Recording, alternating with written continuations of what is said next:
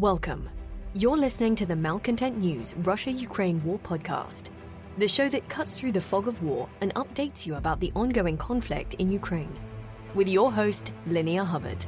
Don't forget to like, comment, and subscribe on Apple Podcasts, Spotify, and Google Podcasts.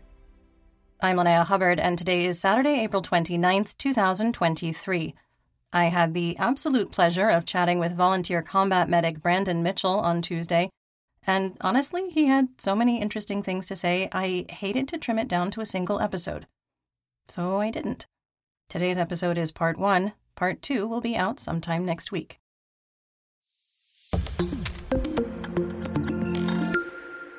Who are you? Who am I? yeah. Um, yeah, so my name my name is Brandon, Brandon Mitchell. And um, to sum it up, I I film really weird things and I put them on YouTube and Instagram, and I take the proceeds uh, in the process of documenting my life and I spend them on the armed forces of Ukraine. I'm not an Azovstal defender. Um, uh, I'm not a HIMAR operator.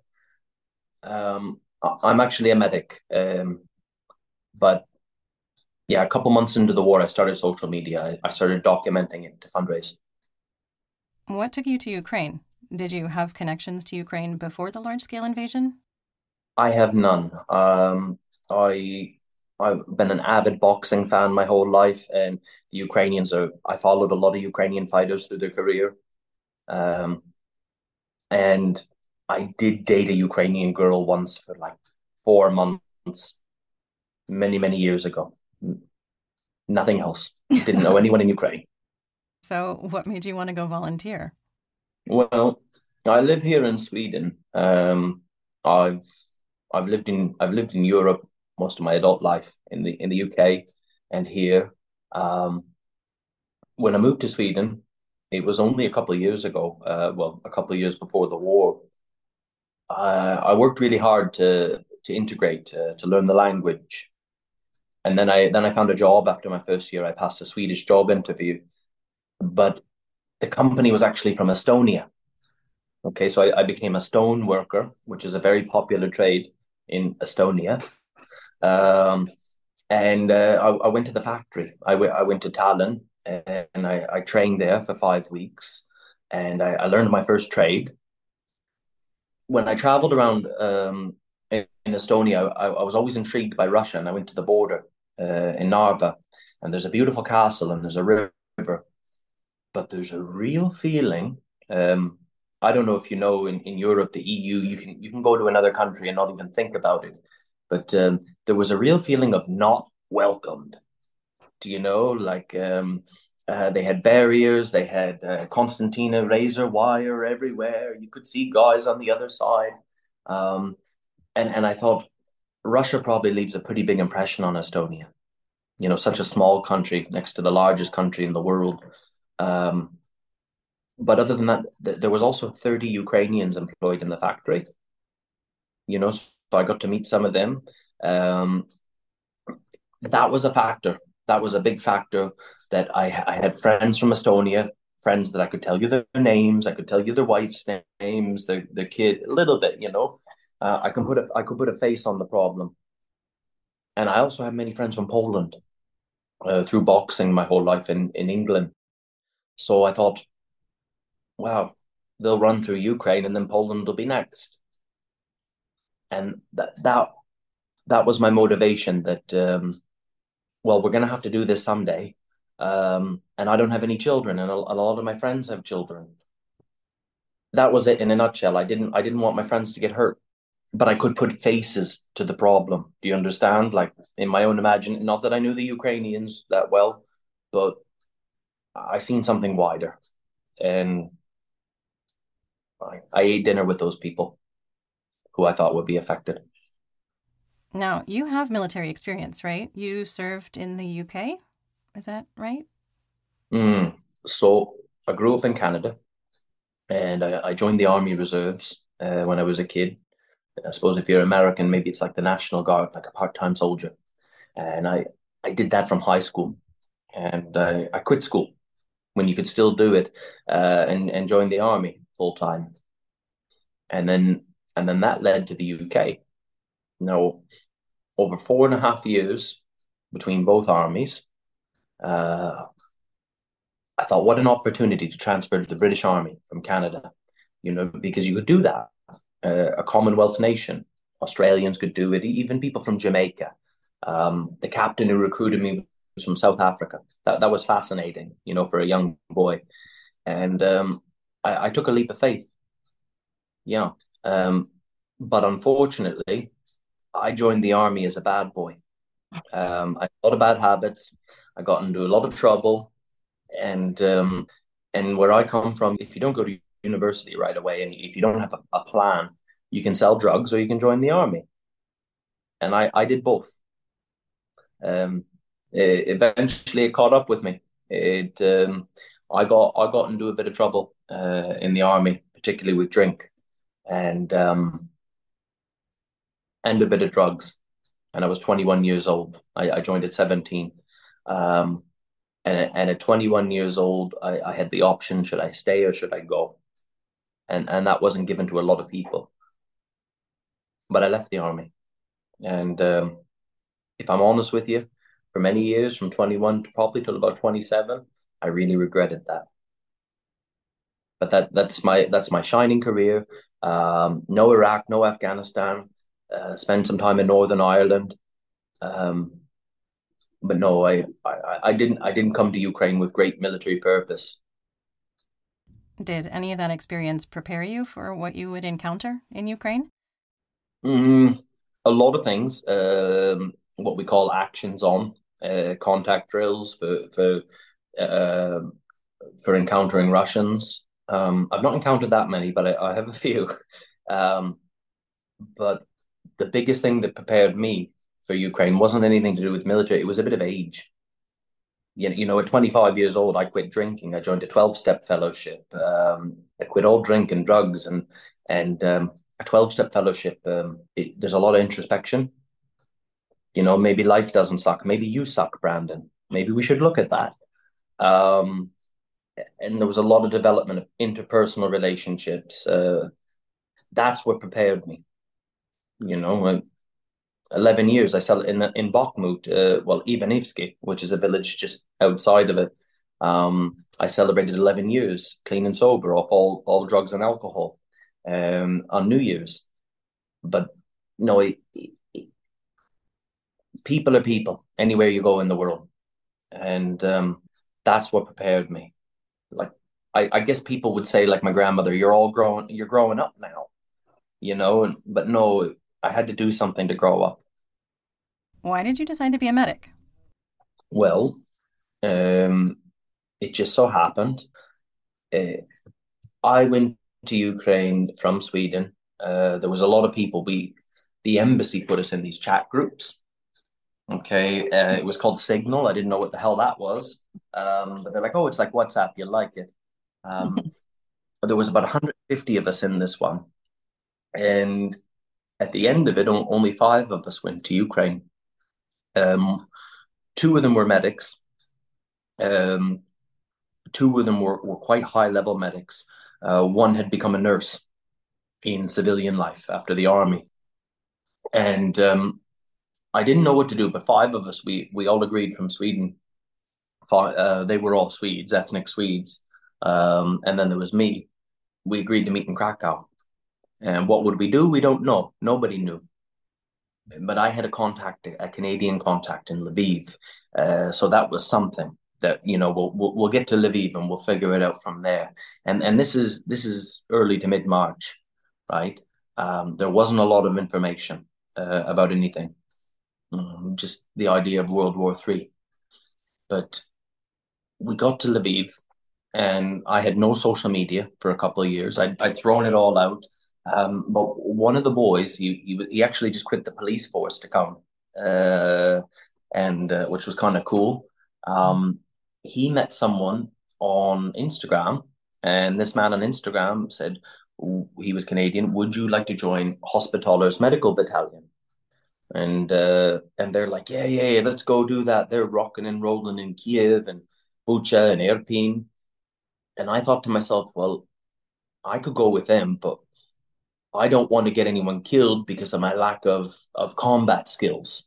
You know, like um, like I thought I thought there was all these guys coming through, all these like hardcore guys. You know what I mean? Like I was in Iraq, Afghanistan. I did this. I didn't know that half of them, most of them were lying. Um, it, it attracted some real interesting people at the first, but um, I wasn't an underwater knife fighter like all of them. Um, so I said, well, I'll, I'll try this humanitarian stuff. The Swedes went off. I did some convoys uh, to Kharkiv, but I said this humanitarian thing isn't really for me, and and and there's too many personalities involved. The army that would be good. That would be good. Just I'll take. I think I'll take my chances. And um, I said, I, I, I rang up one of the Swedes. I said, "Can I join Hospitallers?" And he said, "Yeah, I think we can get you in." Um, and I said, "Okay, well, I'll, I'll go to Kiev." And I and I took a train to Kiev, and it was really scary. It's like, "Oh my God, you're going to Kiev!" But I already been to Kharkiv. You know, I chose that because that's as far as I could go. But I mean, uh, Kiev was going to fall, and and we were all going to be. I said, "I'll do it." And when I showed up the next day, I met two of the Swedes, and I met Oleg. And uh, Oleg said to me, uh, "Yes, the, the Swedish guys tell me good things about you. And uh, what will you do here at our battalion?" And uh, I said, uh, I, "I think I'll be a driver." You know, I can drive an ambulance. I, have driven a work van for years. I was in the exhibition industry. You know, you have to drive really fast and big vehicles to get places from time to time every day. Um, and he said, We don't have any driver positions, uh, but a gunner position has just come available. And I was thinking, what does that mean? It just became available. Um, so I said, Yeah, okay, I'll, I'll do that. I'll do that. And um, and then I ended up in a medical battalion. But but I have no medical background, you see. Um, so so how does that work? Well, these guys from center of Kiev were were running for two days, three days to Bucha, to Irpin. You could hear it all in the background, and sometimes things would hit pretty close to us. But there was there was courses going on in the basement, kind of like a bunker of a church, uh, and Ukrainians were on the ground, like sitting in circles with Ukrainian instructors, teaching them everything from IVs to, I mean, it was really surreal, you know, like you'd go to jail for this stuff in, in like the Western world, malpractice, right? Um, but there was an there was an American nurse from Colorado, uh, Rebecca, and she's she's one of the she's one of the best friends I have in my life. Um, she was a trauma nurse, and she's fantastic and her and a French doctor, uh, they decided to start a training syllabus in English uh, for regardless, for paramedics, uh, for any role that you would have. And there started a 10 day course for 12 hours a day. Um, you know, um, my second day, I, I was attempting IV lines and oh. uh, to the to this big yeah yeah and i was scared and they're like no you're gonna learn and um, that was okay. But until I drew blood on Rebecca, she she gladly gave her arms out to many students. She bled for Ukraine, um, but um, they trained us. They trained us. They trained us. They trained us.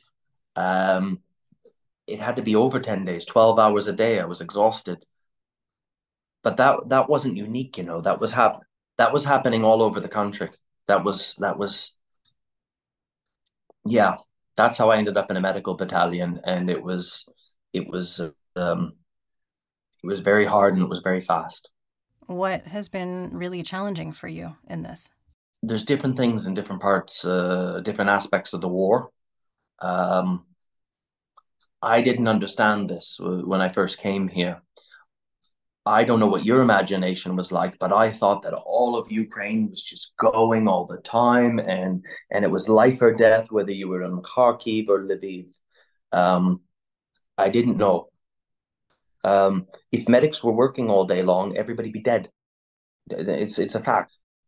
See what we do. We uh, we send out teams, teams of four, teams of seven, teams of two, um, to do different different medical roles. Now they work in hospitals. Uh, we'll have an ambulance crew. We'll have four wheel drive Casevac vehicles very close to the front. And sometimes you can wait um, I know people who've done one month rotations where they haven't seen one casualty. Uh, that's a good thing. I, I say the biggest challenge, it's like you're waiting for days. Sometimes you're waiting for. I, have waited. I, I've gone. Sometimes I've gone three weeks, the longest, without a casualty. Um, but it's not convenient when it starts. I don't know how else to say it. It's the most inconvenient thing um, because maybe there's going to be an attack on the Ukrainian side. So, so we know about that. We know to prepare. Uh, more medics come, but maybe it's an attack on the Russian side. Maybe there's an accident, and it's very, very hard. I don't care who you are. Uh, when you've had nothing for like five days, a week, two weeks, and all of a sudden you've got twenty. Um, that's that's the hardest thing, like on the face of it. Um, there's uh, one time I was in um, the, there was a battle in Zaporizhia Oblast in, in my first two months of the war, but but we got told in advance, maybe about eighteen hours before the attack. You know, they don't tell everyone, um, but they told the medics to prepare and to report. Um, for three days, it was personally the the bloodiest work I'd ever done. Um, but it was easy. It was easy because we were part of a team uh, of doctors, surgeons, anesthesiologists, and and the flow was steady. You know, people would come, and and, and there was a routine. Um, I have nothing to compare to because I'm not a civilian paramedic. Um, but I, I, I, would imagine if you were in a busy city, um, especially in America, like a big city, you would go do a 12 hour shift and you would expect um, things are going to happen, you know? But that's really hard. You know, sometimes we have nothing for for two days, five days, ten days, and then and then it just starts so suddenly. Yeah. What do you do while you're waiting?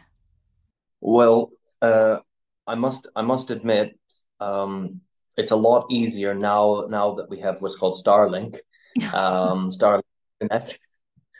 Um, but before, um, like on a personal level, uh, I remember my first couple rotations. Um, I was the only foreigner, so there might be one other English speaker, maybe you know two other English speakers. Um, I made friends with the animals, you know, because we live in we live in rural areas. Um, there a lot of people abandoned their dogs and cats. The army took care of them, or, or I would study. I would try to learn more things. Um, if I was lucky, I'd get half a 3G signal on my on my phone. It takes a while to load, but but YouTube's actually quite a friendly app when you have like compared to say Instagram or social media when you have limited signal. Uh, I watch a lot of medical videos. That's what I did. Yeah, and I try to learn a lot of new things, self taught. Um, later on in the war, I had a social media. Uh, it was two months into the war. I started an Instagram to fundraise uh, you want to go further into it, I started a YouTube, and that is a lot of work. YouTube is so much work um, to edit a film. Uh, that can take hours. That can take, and and I have to put it away, and I have to look at it another day with fresh eyes. Just because I know what's going on in the video doesn't mean you do. And and I I'm, I'm no professional, but I I've been quite successful with YouTube uh, fundraising. So if I can say so, when I'm waiting uh, a lot, I've actually, it doesn't feel so brave or heroic. Uh, but on med points, a lot of times I'm just sitting in a corner and I edit everything on my phone. And that that's waiting for work. Yeah, just waiting, waiting, always waiting. It's a it's a weird war. It's a really weird war. It's not what I expected. What kind of casualties are you seeing? Like, has it changed from early 2022 till now? No, in principle, it's all the same. Um, there's very few bullet wounds, which I would have thought in war. Um, most of it comes from the artillery. Um, if they have even the lightest shrapnel, more often than not, and I don't want to guess and say like 51% or 70%, it's it's up high in the body um, or the arms because they're in a trench. Okay, so if they were up a bit too high, um, that's very common. Um, the biggest difference for us, because Ukraine in general stopped putting medics on zero line. Um, most medics are about two kilometers back, maybe one kilometer back. Um, the work is better on on that the soldiers are being taught. Um, they're being taught uh, tactical combat casualty care. So, for example, if it's as simple as a tourniquet, everybody knows what a tourniquet is now who follows Ukraine, who didn't know before. They tend to be applied well. Okay, the um, the blood has stopped. Uh, the bandages, the the pressure bandages, tend to be done really, really well.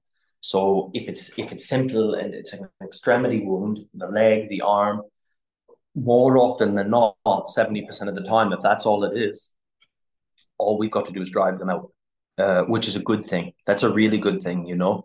Um, it gets a bit more complicated uh, if, if they have internal wounds Okay, um, if they have an pneumothorax, that means air actually coming into the chest cavity.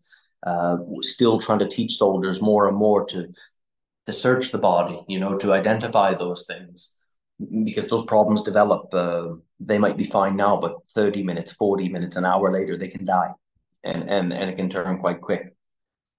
The care is. I'm just talking from the medical point of view. Um, it's improving uh, from point of injury. It's it's so much better. I, I don't know when that happened, but I I noticed by like October once. I was like in in Soledar and Bakhmut. I said, well, it's get it's pretty good here. Like like that their brigade obviously had really, really good training. The biggest issue for us, of course, is the concussions. Um, that's not talked about a lot anywhere, I don't think but Ukrainians take really good care of their soldiers um, when you, have had a traumatic brain injury of a sort. Uh, my last night work, um, we waited for three hours for well, we had nothing. We had nothing for three hours. I had I had one two hundred, uh, one that was dead, just struck him off, and then we waited for three hours. Uh, one man had lost his eye, but it but he was stable, and there was eleven concussions for our area of responsibility. So, and varying degrees. They're basically they're like they're drunk. Mm-hmm. Um, you got to get the gun off them, and you got to talk to them and persuade them. But I don't know what the ratio is um, to amputations, um, to traumatic wounds, to concussions, but it's, it's really quite high. And many guys in Ukraine, it's it's kind of like um, I don't know I don't know what else to call it. I think in America they call it a pissing contest against men. Um, you know, it's an ego thing. One guy says, "Well, I had two concussions." Another guy's like, "Well, I had four. and the other guy's like, "Oh, I had ten. Um, it's a real matter of pride. It, it's it's. Um, I I suffered a traumatic brain injury. Um, I drove over two anti-personnel mines in August, and, and I, I lost a lot of my hearing in my right side, and, and I spent a month in hospital and um, it sounds a bit silly, but it's it's it's a bit of pride for me too. Um, that I would come back to work, and any of the boys that I work with that know that um, the Ukrainian boys, my stock went up. My stock went up big time. You know, because a lot of them thought, oh, the foreigners, you know, they get the best of everything. They get held back and protected. Um, but it's really quite a serious matter. Um, I don't know what's going to happen after the war when we start addressing mental health, um, other issues. Um, but this concussion issue is going to be very, very serious for the long term for the long term effects. Do you see yourself staying in Ukraine and continuing to volunteer after the war? Yeah, yes, yes. I, I think about this every day. Um, I had a very good life in Sweden before the war. Uh, I've, I've come home to sort out some um, some issues. The government's not been too happy with me uh, being away for so long. I'm not a I'm not a citizen. I'm a resident, uh, but I, will go back uh, in about a month, depending on them. I want to stay in Ukraine as long as it takes. Now, now that's a bold statement, but we'll just do we'll do one year at a time. What I really want to do, and I've been inspired by a friend of mine who's a volunteer in Ukraine, he's just gone to Kosovo and he's studying an EOD, explosives ordnance disposal course. And apparently, this is one of the best courses you can take. It's a it's considered a humanitarian EOD course because this work is done all over the world. You know, disposing of mines. And he he, he starts that course next week. Uh, I helped him fundraise with it uh, through my YouTube. There will be there will be things to dispose of in Ukraine. I think for 100 years, they say. Um, this work can't be done in winter when the ground's frozen. So you know, whatever happens at, at the very little, like um, I could I could come back to Ukraine every summer. I, I like to that's what I'm thinking in the back of my head. You know, that would be a nice thing to come for for a couple months every year into my old age. Um, hmm. it's I've been affected by mines. Uh, I have friends um, who've been killed by mines, medics evacuating. Um, and a mind doesn't care whether you're Russian or Ukrainian, if you're a child, um, if you're my dog. Yeah, that's what I'd like to do. Uh, I, I don't know if I don't think I want to stay in Ukraine permanently, but anybody who wants to do that work uh, can train and do for under ten thousand dollars. You can get the basic course, um, and away you go. What kind of stuff are you fundraising for, or have you been fundraising for? So I first started Instagram uh, uh, two months into the war, but there was a YouTuber that I liked. Uh, he was a bit of a travel blogger, and I knew he lived in Kiev, so I wrote him. He, he was the second person who donated to me. He donated two thousand dollars. Okay, so a stranger. Uh, we become friends, but but I lucked out. Um, my first fundraiser it was supposed to be for helmets, but it turned into four wheel drives, not one but two. Okay, in, in my first two months of fundraising, month and a half, uh, I got enough money to go to Germany, uh, well, to go to Poland, but to get two two um, two four wheel drives from Germany, and uh, and then the next thing I came back with was a diesel generator, because on the medical point I worked my first medical point, uh, we call them stabilizations. Um, you're in a rural village. There's no power. Uh, medical points need power, and they had this old antique generator, but, but I bought a brand new one for them. I use my credit card for that. I don't advise that. Um, but, but working on a medical stabilization, um, I probably worked solely on medical stabilizations for uh, cumulatively about three months in the war, like just solely that, not going in an ambulance or a Casevac vehicle. And power was the basis to everything. So once I made good on my first fundraiser on Instagram, people started to trust me. I think, uh, I hope, but more money kept coming. Uh, now, for me, uh, I don't know what people see in me, but I've seen many volunteers have to go home for one reason or another.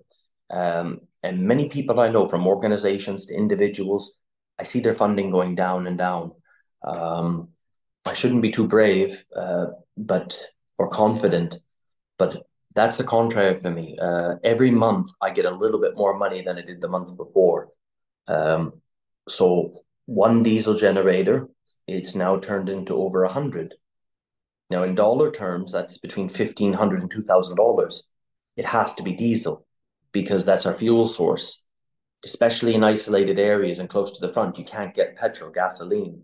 Um, some units will kindly you know, they say that everyone in Ukraine is corrupt and they'll just take, take, take. Uh, many people will refuse a gasoline generator from me, uh, despite what they're worth, because they have nothing to fuel it with. Generators turned into radios, Motorola's. Um, those can cost about five hundred dollars for the ones we need. And that's been well over a hundred now. Um, a lot of things like I fundraise for is tires for people not so often, but I probably bought no less than about 30 tires. Uh, we go through tires like crazy. Um, one week, my most I've had, I've had five flat tires in one week. I know people who've had more. I, I, I once went three months without a flat tire.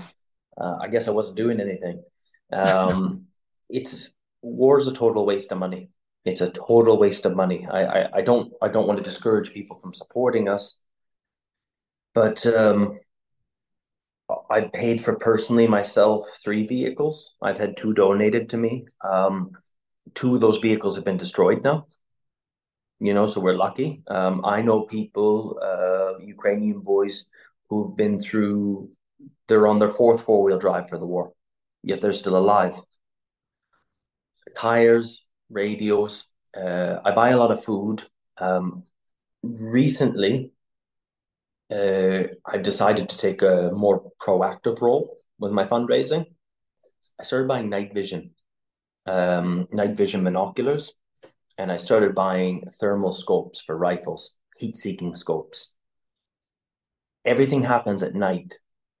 All my friends, except one, have personally been killed at night, um, whether that be by artillery, uh, they've been shot, car accidents. Do you know how? Do you know how many people have died in car accidents in this war? Uh, one of my best friends that I, I came here with from Sweden, uh, he he died in December because uh, you can't drive with the lights on, and a tank came, uh, and it was a Ukrainian tank, uh, came out of the field. But with night vision, um, it's not cheap, but but the minimum about three thousand dollars. I'm able to drive with those that I bought around oh about thirty miles an hour with comfort. Uh, there's better sets if you want to spend an extra 500 to a thousand. You can drive 50 miles an hour with comfort and see every bump on the road. Um, the first night I gave two sets out, I only had three uh, to an M113. Uh, I had to deliver it. That, that's an armored carrier. Um, and they asked for them pretty quick. Uh, and I brought them out to the point for our team. Uh, the driver thought it was amazing uh, evacuated three Ukrainian boys, and the machine gunner killed three Russians with with one of your 50 cals. Um, so we were up six on the first night. On the first night, that's the return we got um, for for about five six thousand dollars. It was five thousand euros for those two sets. More often than not, uh, that's what they're asking for. Um, I'm lucky enough to have such a platform that I could fundraise for those things. I, I also promote other volunteers that I've that I've worked with. Um, but if I don't know them and I don't respect them, I won't. So I used to work in civilian evacuation work. Um, I've done a lot of that. Um, maybe I became famous for that, like on, on the internet. Uh, but in the in the month of in the month of January, uh, between Soledar and Bakhmut, ten foreigners were killed um, and they were either humanitarian workers or civilian evacuators. Um, there were some Ukrainians killed too, but that doesn't make the news because they're Ukrainian. Sorry, I'm cynical. Um, I I know other volunteers. If if if I say support them, like Harley, he got his EOD course paid for. You know, um, it took a while, but but if there's someone else I see doing good work, um, it's not then what you call a zero sum game uh, because uh, they get support and I get more support. I, I don't know how that works. Um, so, so those are what I fundraise for. I fundraise for my own efforts, um, but there's probably about, I'd say seven, seven independent volunteers that I've, I've been lucky enough with because I have a only two of us that I know have a really big platform, um, and me and this one gentleman have talked about this um, after one of our friends died in Soledar, a humanitarian worker, and, and, him and I have more funding, and we weren't kind of involved with the death. I said, you know, we, we could have done more to help him, like in the past. Um, I'm just being honest. Um, so I've I've been particularly I've decided to be more supportive of volunteers, and so is he of other volunteers. Um, there's only so many effective people here in Ukraine that have stayed uh, local and foreign. The rest are all gone, but whoever most of the ones that are here are highly effective people. Sorry, long answer. I, I just went on about it. How did you go from having no social media to within a few months being able to raise I don't know how much money on the internet? I have to do another financial account. I did one in October, and and everyone really liked that. I I'd say we're around three hundred to three hundred fifty thousand dollars. Uh, but then I get a lot of free things too. Like I've I've only ever paid for one medical one drug ever uh, for like a thousand euros. I wanted to order it just to see if I could get it. Um, but all the medical comes free. So when I started Instagram, I'll tell you a secret. Um, when people would start to follow me, I had no content because it's it's I won't do any I won't film anything or upload anything that I'm not allowed to. Like there's there's rules over here. A lot of people don't follow them. Okay. Um, I won't film casualties. So all I had was cats and dogs. So I'd film the cats and dogs with the timing of the shelling because I noticed Instagram analytics. If I showed a cat or a dog, people would watch for longer. So I was basically playing on people's emotions. Um, I'm a very bad person um, like that. Uh, but what happened around that time, and I, I started for a couple months volunteering with civilian evacuation work, and there was no restrictions on what we could film. There's no law denying. So I had explosions and flames and grandmothers, babushkas, and dogs and cats and and um, and then all of a sudden, like some of the videos would get viewed sixty thousand times, hundred thousand times, and and then some people were donating a hundred dollars, five hundred dollars, individual people. Like like I was a nobody, and I think like my I got like two thousand dollars one day in donations. But this was all I, I just wanted to buy ten diesel generators for winter. You know, I thought that would be a good idea. Um, but I always keep the camera rolling. And when I got blown up in a minefield, and you see a big yellow ball of flame, and my truck blows up, um, that was the best thing I ever did for Ukraine. Uh, that was on the news in my home country, everywhere. People offered to buy the rights to it. Um, and then I was in hospital for a month. Um, and then Ukrainian news wanted to do a story on me. And, and, and terrestrial TV is still the same as in America. In Ukraine, only old people watch it now. So a lot of grandmothers in Ukraine know who I am yeah, because I was rescuing grandmothers in Donbass. Um, but it, it just went from strength to strength. And, and the more things I bought, if I proved what I bought and what I used it, I would even do monologues on YouTube.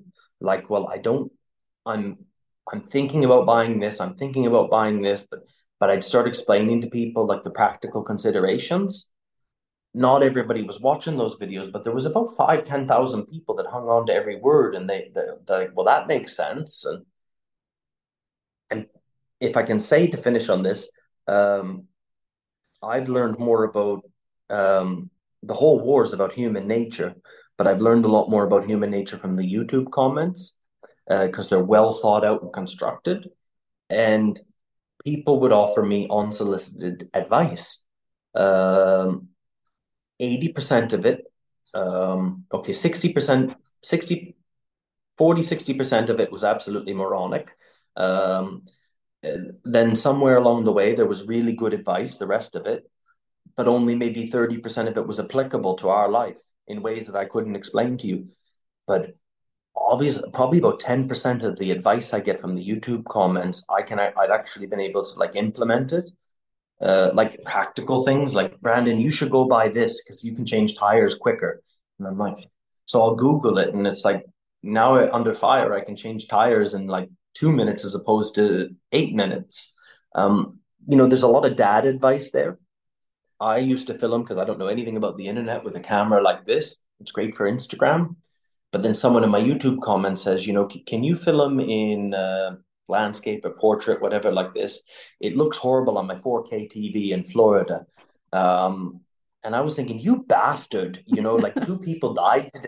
Oh, and and after about a day, I read the comments again, and I got, I got over my own emotion. Um, he just told me how to be successful on YouTube. Like they're telling you what they want, um, and then my viewers, as simple as that, because I don't know anything about tech, then my viewings doubled, my subscribers doubled. So that's what I mean when it's a weird war. It's a weird, weird war because um, I would say over 50% of us, uh, Ukrainian or foreigner, are on social media one form or another. And if you don't have good social media, you don't get support. But I just make silly videos and laugh at myself because because if you take if you take yourself too serious, you're gonna you're gonna go mental in the head. If you're not laughing, um, yeah, no, we, we have some we have some pretty funny times. Um, one time, I went I went to Dnipro and someone said, "Can you buy boots? How many pairs of boots? Ten pairs of boots. What sizes?" Um, so I went to an army surplus shop. They they give a great discount uh, for the army, and um, one pair came back with uh, it was two left feet, uh, two left boots. So I said, okay, well, no problem. We'll just go to Bakhmut and we'll we'll find a three hundred, a wounded. We'll find we'll find two mm-hmm. guys that are missing the right leg, but we just got to find the right. That that's not hard, but the size might be a bit tricky. And um, God, a lot of my jokes don't translate in Ukrainian, but the doctor thought that that one was funny enough. I don't know whatever happened with those boots, by the way. I don't know if that ever came true. We have a we have a lot of laughs. what are some of the best times, like the the best experiences that you've had? Um, you know, for me, it's just uh, it's just hanging out with the guys um, to see them laugh. So, I'm a medic. Uh, I work in a medical unit. Nine times out of ten, I sleep under a roof. You know, I sleep in a medical closet. Um, it's the price is right. Um, but to me, the heroes are the guys who go to zero all the time, who rotated in and out of the trenches. Um, if I can make them laugh, and I don't care if they're laughing at me because I'm an idiot or if I can genuinely make them laugh.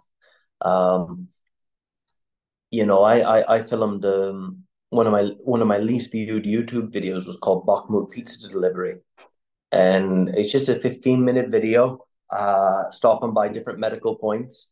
Yeah, I was like, "Hey, got your pizza, motherfuckers," and and they know they know the time. They're like, "Motherfucker," and, and and to show up with pizza, and they haven't had pizza in like a month. Do you know what I mean? And uh, and say to me like, uh, "Plus, plus, uh, plus is positive, minus is minus."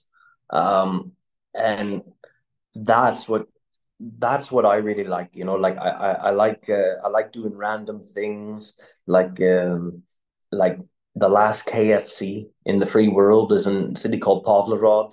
Uh, it's about two hours from three hours from the Russians, and and I'll try to bring back like buckets of chicken. You know, KFC. Like who doesn't like that? Um, that's what I like the most. Um, there's one guy, uh, he doesn't speak a word of, of English. It's all Russian. His name's Samurai. Um, and he is a cold, he's a stone cold killer. Um, but he's one of the nicest guys you ever want to meet in the world. And um, I used to do things like, you know, Wet Willie. Like I, I go up behind him and Wet Willie him. And uh, his commander speaks perfect English. And his commander would let Samurai beat the shit out of me like a teenage boy. You know what I mean? And uh, but he'd only let it go so far. But yeah, I'm I'm thir- I'm 37 on Sunday, but I'm like a teenager with some of them, and uh, and he can kick the shit out of me all he wants because he's smiling when he's doing it. uh, I um, yeah, that's it. I don't I don't care if they laugh at me or they're laughing with me, if, as long as they're laughing. Happy birthday! Well, thank you. Well, it's not till Sunday. Okay, but okay, fair.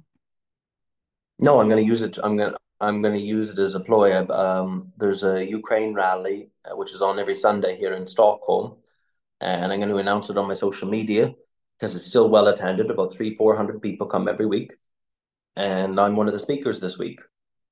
So I've already met two people on the streets here in in Stockholm who recognized me. Um, yeah, uh, so I'm just hoping more people will come, and maybe they'll buy maybe they'll buy thermal scopes or night vision or or generators for us. Don't let any don't let a good thing or a bad thing go to waste.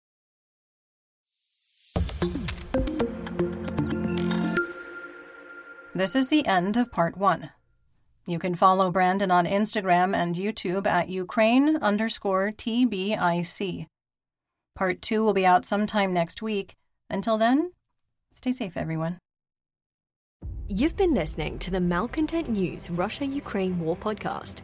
To help keep us independent, please consider providing financial support by becoming a patron. Want on demand news in your hand? Download the Google News app and make Malcontent News one of your favorites to receive breaking news updates. Thank you for listening.